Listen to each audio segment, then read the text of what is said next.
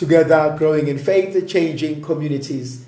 The grace and peace of our Lord Jesus Christ, the love of God, the communion of the Holy Spirit be with you always. In the name of the Father, and of the Son, and of the Holy Spirit. Amen. Dear friends, today I would like us to reflect in the Gospel of John, chapter 5, verses 17 to 30. At that time, Jesus answered the Jews, My Father is working still, and I'm working. This was why the Jews sought all the more to kill him, because he not only broke the Sabbath, but also called God his Father, making himself equal with God. Jesus said to them, Truly, truly, I say to you, the Son can do nothing of his own accord, but only what he sees the Father doing. For whatever he does, that the Son does likewise. For the Father loves the Son and shows himself all that he himself is doing, and greater works than these will be shown to him, that you may marvel. For as the Father raises the dead and gives them life, so also the Son gives life to whom he will. The Father judges no one, but he has given all judgment to the Son, that all may honor the Son, even as they honor the Father. He who does not honor the Son does not honor the Father who sent him. Truly, truly, I say to you, he who hears my word and believes him who sent me has eternal life. He does not come into judgment, but has passed from death to life. Truly, truly, I say to you, the hour is coming, and now is, when the dead will hear the voice of the Son of God, and those who bear and hear it will live. For as the Father has life in himself, so he has granted the Son also to have life in himself, and has given him authority to execute judgment, because he is the Son of Man. Do not marvel at this, for the hour is coming when all who are in the womb in the tombs will hear his voice and come forth those who have done good to the resurrection of life, and those who have done evil to the resurrection of judgment.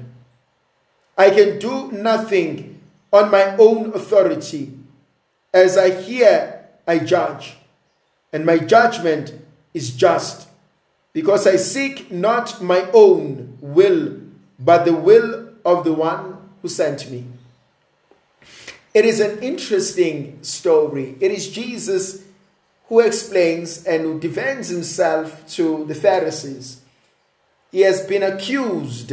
Why did he heal on the Sabbath? And Jesus makes a very interesting point. He says, All that I do is an extension of my Father. I do what my Father has taught me and what my Father has shown me. And there are two ways in which I would like us to reflect on this. The first one is that Jesus' healing is an extension of God's mercy.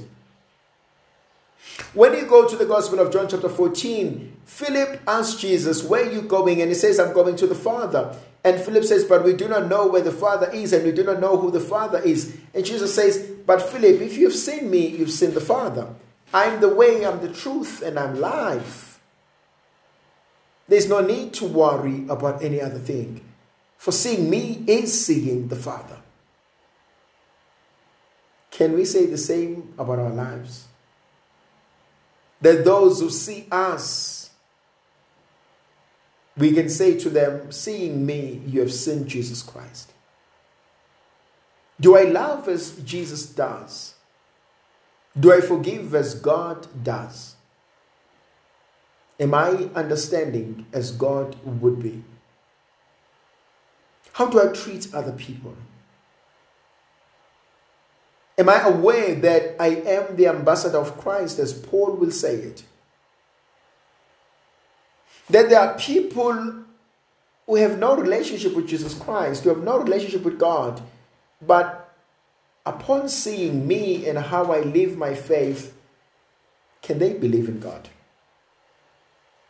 Can they say, I want your God?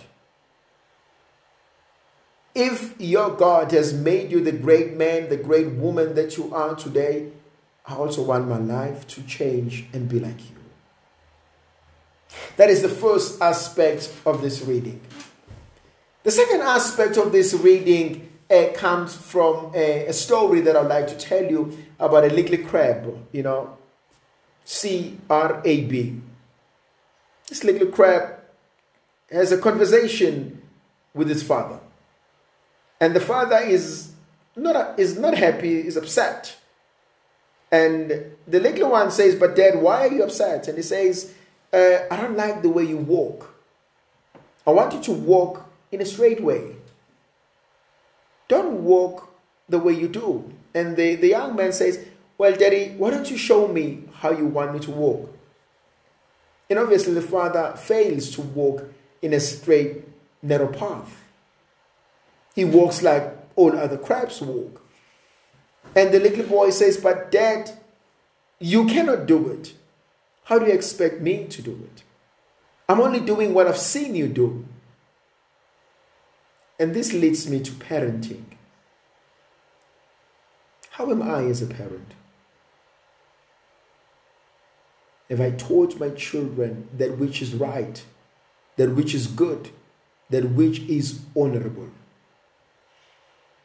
And do, do I remember that I am a custodian of God's promises for my family? That Jesus trusts me to raise these kids up in the faith. Jesus trusts me that I will become a good parent. That I will do my best, I will give my best for this individual soul to be the best they can ever be. That is an aspect that I think challenges our thinking and how we do parenting.